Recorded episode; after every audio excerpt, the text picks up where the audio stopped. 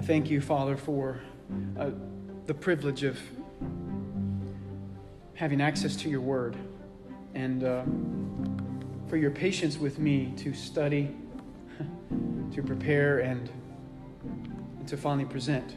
Father, it is my prayer that, that your word and your, your power and your spirit would come forth, and that the hearers of your word would be doers of your word, and they would be encouraged by your word that they would have peace that surpasses all understanding, that there would be a joy um, that comes forth as a response from your word and truth that is everlasting and goes deeper than anything else. Father, thank you, and I pray that our hearts would be truly fixed upon this message, your word, and your truth. And I ask all this for your glory through Christ our Lord. Amen.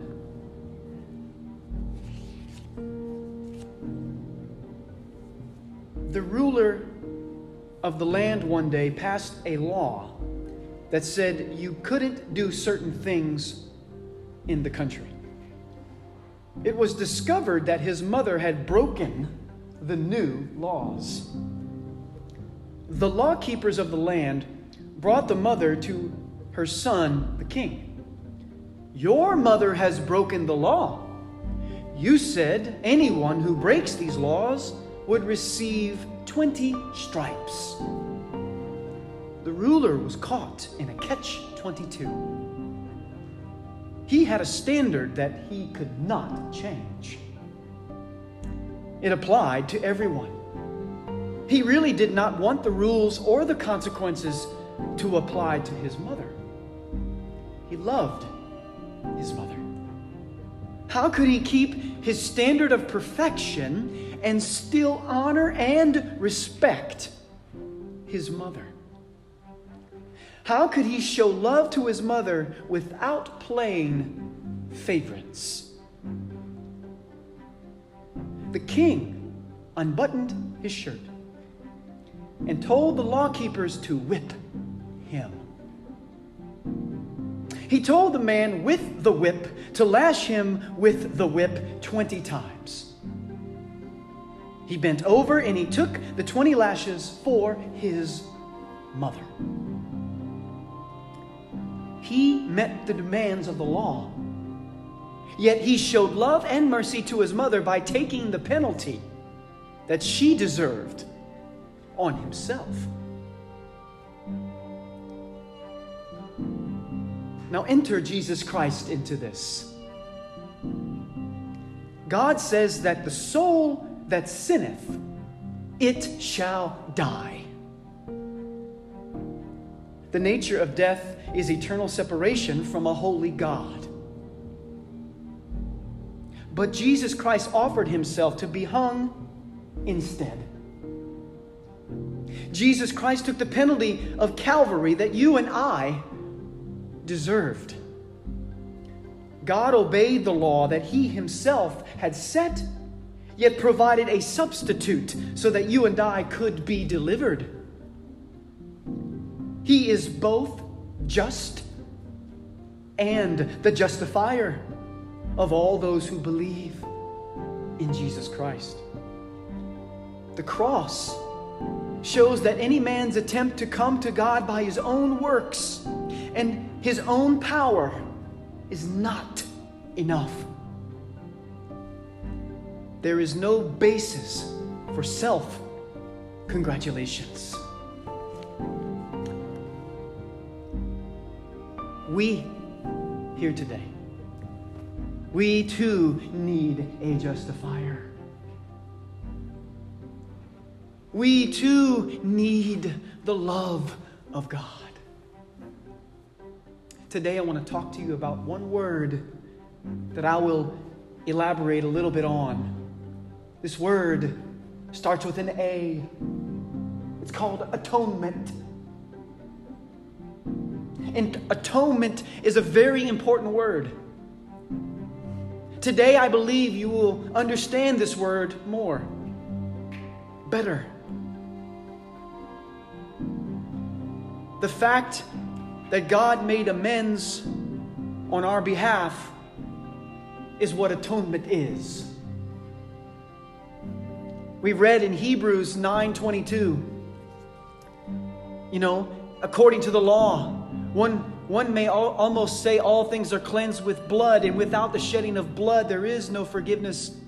That's Hebrews 9:22. You see, this is atonement. This is blood spilled, and we'll, we'll talk about that more in Leviticus 17 11. This was an Old Testament idea and teaching. For the life of the flesh is in the blood. And God says, I have given it to you on the altar to make atonement for your souls, he tells the Hebrew people. For it is the blood by reason of the life that makes atonement. Atonement. To make amends. So today I want to talk to you about atonement, yes? Atonement does two things that you must not miss. The first thing is that it reflects the love of God. And I'll talk about that briefly. The second thing that atonement does is that it reflects the justice of God. And I will expand on that. The cause of the atonement is twofold. Don't miss this it's love and justice of God.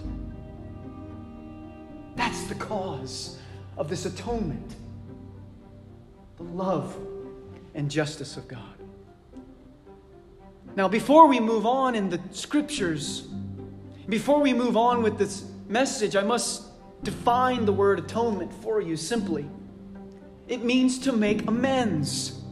You've heard me say that already.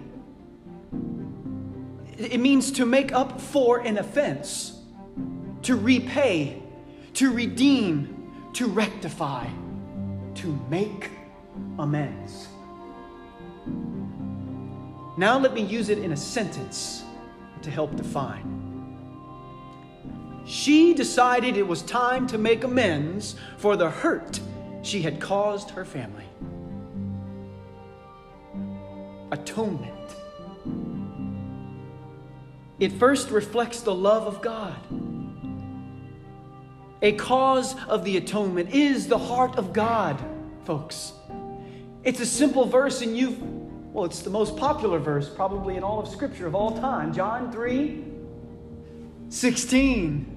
For God so loved the world that he gave his one and only Son, a cause for the, the atonement, his Son Jesus, as a propitiation, a substitute for us to take upon the wrath of God.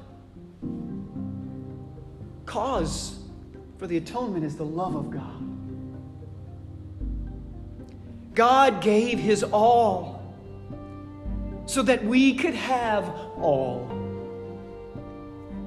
John 15, 13 says this Greater love has no one than this, that someone lay down his life for his friends. Atonement. Atonement not only reflects the love of God, but it reflects the justice of God. And this is what I will expand on this morning. If I could just simply illustrate, help define the word justice, a phrase, justice served. It's like this you're out on the interstate 185 and you're speeding and you get pulled over and you receive a ticket for speeding.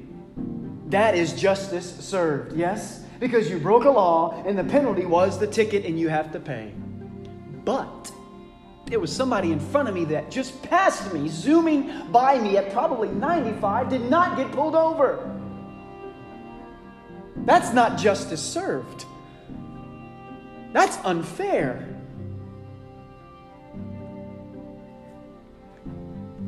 Sin is an offense to a holy and righteous God.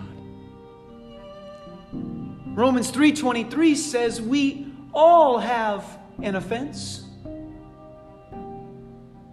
For all have sinned and fall short of the glory of God. All of us are guilty. We're all born into a state of eternal condemnation. When you are born into this world, you are under the penalty of sin, separated from a holy and righteous God. Ephesians 2 1 to further along this idea of the penalty and, and justice. Ephesians 2 1 says, You were dead in your trespasses and sins. Paul is talking about Christians in Ephesus. He's saying, You were dead in your trespasses and sins. But he goes on, verses 4, 5, and 6, he says, but God, being rich in mercy, because of the great love with which He loved us, even when we were dead in our trespasses, made us alive together with Christ. By grace you have been saved, and raised us up with Him, and seated us with Him in the heavenly places in Christ Jesus.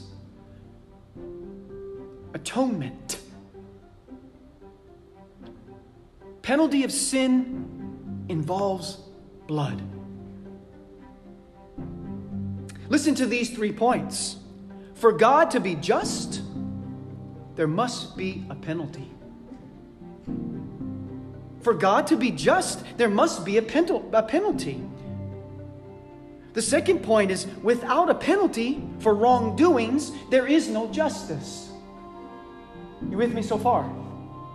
The third point is God can only forgive sins with a penalty.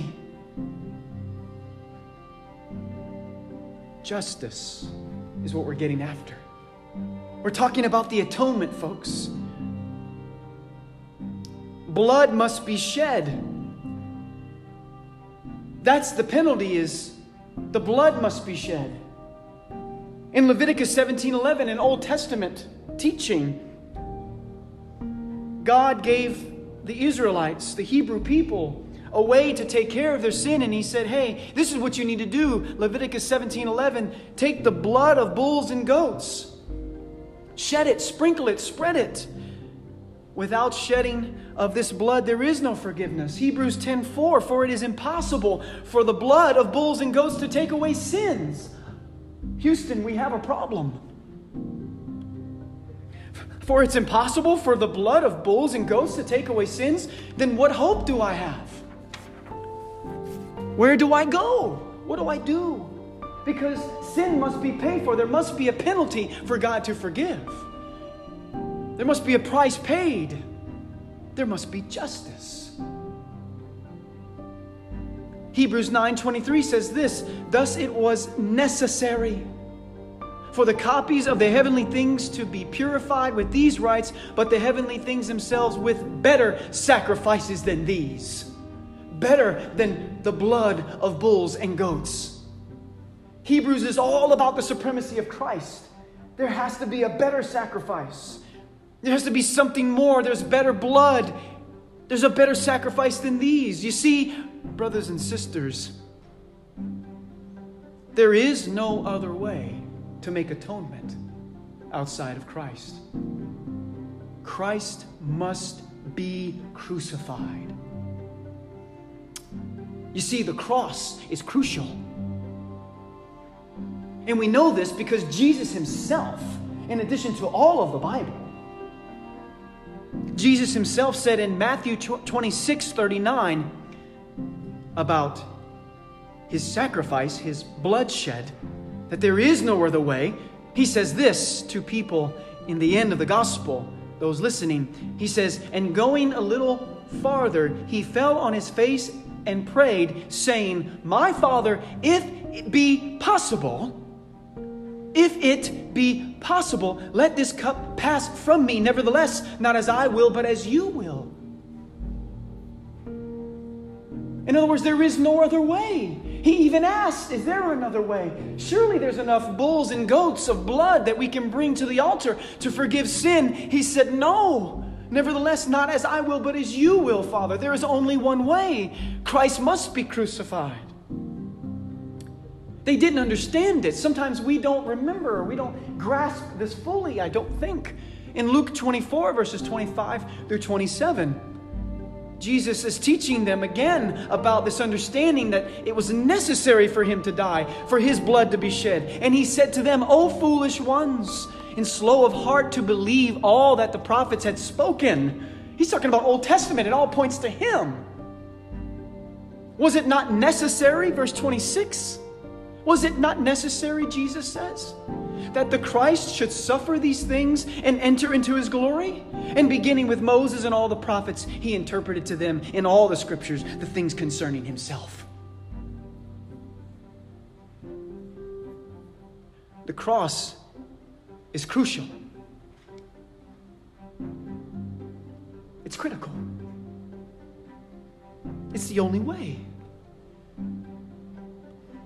the blood of Jesus. Now I need to ask you a question, and I need you to think about this. This is an important question. I need you to engage mentally at this point. Laser in. Here's the question Is the cross absolutely necessary? Be careful before you answer it. Is the cross absolutely necessary in light of justice? Is the cross of Christ a necessity? Well, I offer you an answer twofold. It's yes and no. Is the cross absolutely necessary? Yes and no. Is the cross of Christ a necessity? Yes and no. In light of justice? No. But let me explain. Because you see, justice is served as we pay the penalty of our sins.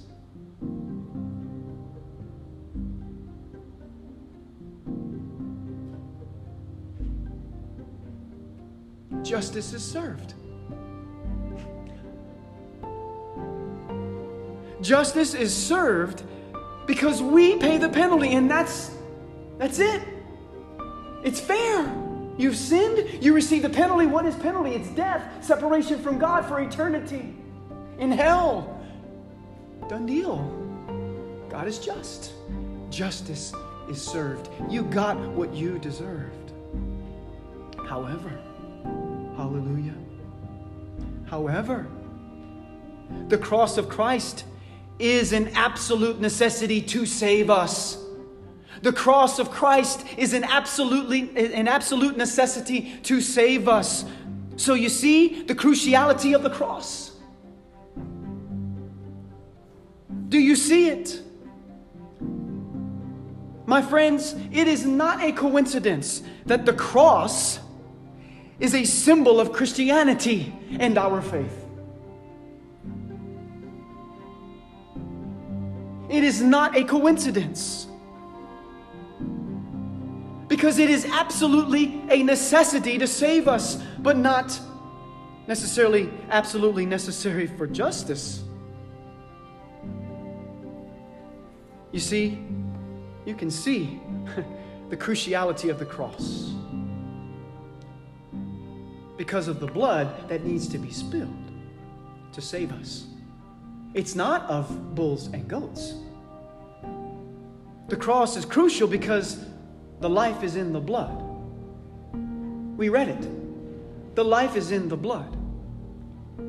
The blood of Christ. The life is in the blood of Christ. It was taken from his body, it was spilled, sprinkled, and spread to make atonement, to make amends. Our own blood will not suffice, nor the blood of any sacrifice we offer. I mean, we sing it in our hymns. Listen to hymn 337, verses 1 and 3. Nothing but the blood. What can wash away my sin? Nothing but the blood of Jesus. What can make me whole again? Nothing but the blood of Jesus. Oh, precious is the flow that makes me white as snow. No other fount I know, nothing but the blood of Jesus. Verse 3 Nothing can for sin atone. Nothing but the blood of Jesus. Not of good that I have done. Nothing but the blood of Jesus. Oh, precious is the flow that makes me white as snow. No other fount I know. Nothing but the blood of Jesus.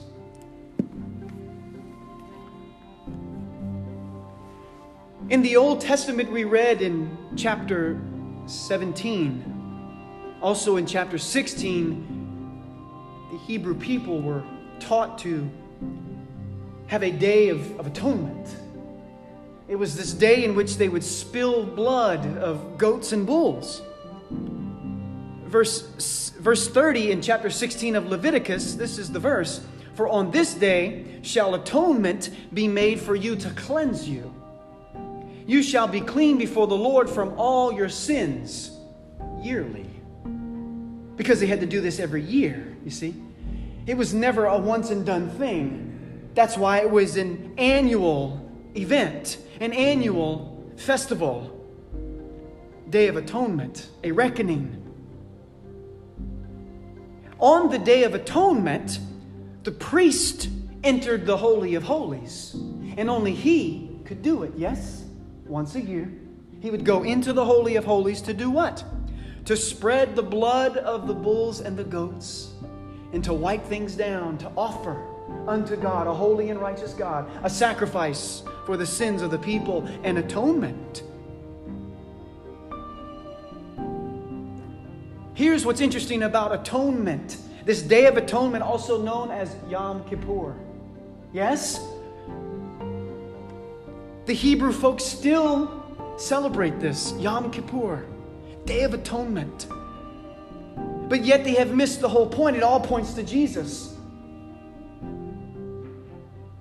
Also connected to this Day of Atonement is a day of Jubilee. Don't miss this. Every 50 years, there's a mark on the calendar. This day of Jubilee, on the Day of Atonement, it's three things happen during this time. Listen to this. Number one, slaves are freed on the Day of Atonement, the Day of Jubilee, every 50 years. Slaves are freed, debts are canceled, and land that was once lost is returned back to the owner. Why is that important? Brothers and sisters, the blood of goats and bulls did this, foreshadowing the blood of Christ. How does that apply to you and I? Slaves, we are free. Those that put their trust in Christ are no longer slaves to sin, but slaves to righteousness. You see? Debt has been canceled. No longer is your sin held against you. There's no condemnation. You've been set free because the penalty has been paid in full. Debts are canceled. This all foreshadows Jesus and the blood of Christ. Amen? And the, the, the land that was once taken is now returned back to the owner. That which was lost in the beginning is now returned. We lost connectivity with Almighty God because of sin. But the blood of Jesus does what? Returns us back unto Him. Amen? This all points to Jesus. Oh, yeah, remember the priest goes into the Holy of Holies? Jesus is our high priest. And he entered the Holy of Holies when he was on the cross. And he died.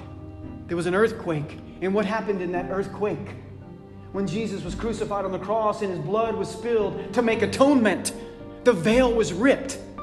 It wasn't pulled back, it wasn't velcroed apart, it wasn't unbuttoned or unzipped. It was ripped. It's a done deal, a once and for all, where Jesus goes in on our behalf so that we can be reconnected to God based on His blood, the atonement. To make amends, to reconcile, to redeem, to rectify. He made atonement with His blood. He made atonement with His blood. Now, something to ponder, something to think heavily upon. Sinful hands provided their own sacred sacrifice. Just think about it. I believe it's a fantastic thought. Let me say it again. Sinful hands provided their own sacred sacrifice. Crucified Jesus on the cross? Sinners, mockers, evildoers, wicked people, sinful, depraved man slaughtered Jesus Christ, the King of Kings, on the cross at Calvary. Sinful hands provided their own sacred sacrifice. They didn't even know it. They didn't realize the blood that they were shedding was the same blood that would make atonement for them. Wow! Talk about God working for the good. In the midst of the chaos, in the midst of our sin, He works good. Sinful hands provided their own sacred sacrifice. Before you wag your finger at the mockers, it is you. You and I have done this. It is our sin. Our hands were in, in that act. We took part in this sin offering by shedding the blood of Christ because it's our sin that the blood is shed. Now, to review, to glean a few lessons learned. There's a few lessons learned sprinkled throughout this message on atonement. Atonement means to make amends, to make things right, to redeem.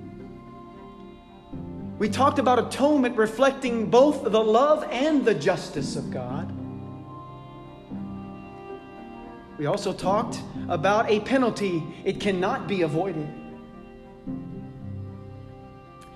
We also spoke of this cross, the cruciality of the cross for us to be saved but that it was not necessary for justice because we face the penalty, and that is just. We are reminded that there is no other way for us to be saved or forgiven. Jesus is the only way. There's nothing but the blood of Jesus. Life is in the blood. His blood was taken, pure and perfect and holy, as an offering and we trust in His blood because our blood is tainted. Life is in the blood. The life and death of Christ is our atonement. The life and the death.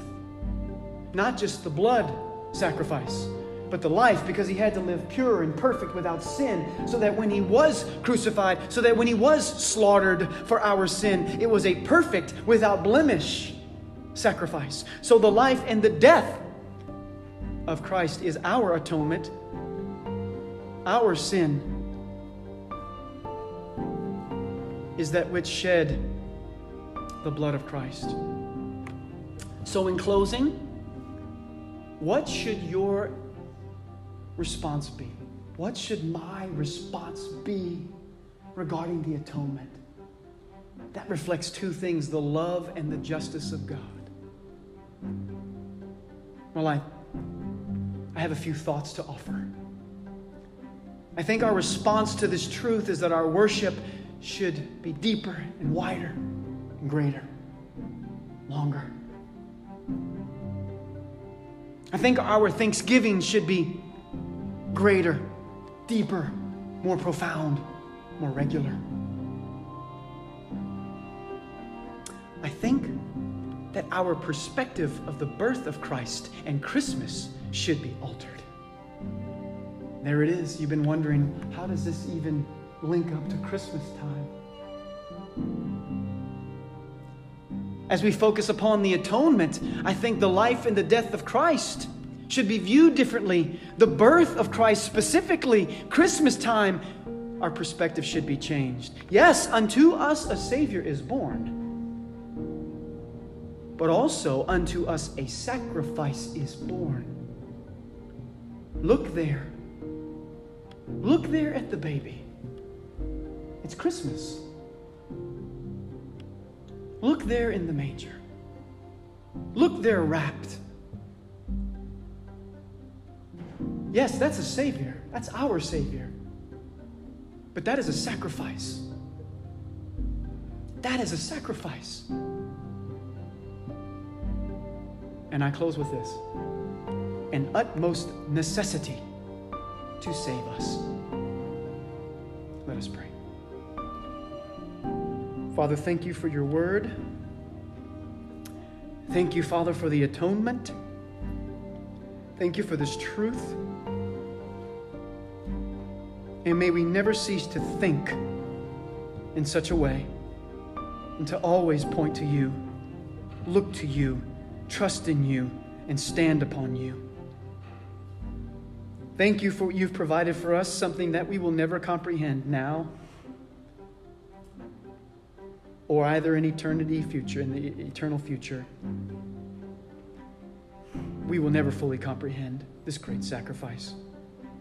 But Father, we thank you and we love you. It is my prayer if there's someone here today that does not understand what Jesus has done for them, that they would come to trust in you and you alone, in nothing but the blood of Jesus.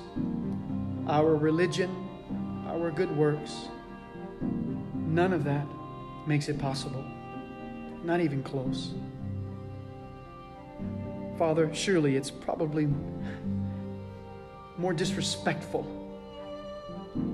It's more disgusting to you when we try to offer anything to gain goodness with you or to gain salvation because we are indirectly saying something about the blood of Jesus as if we don't need it, as if it wasn't enough.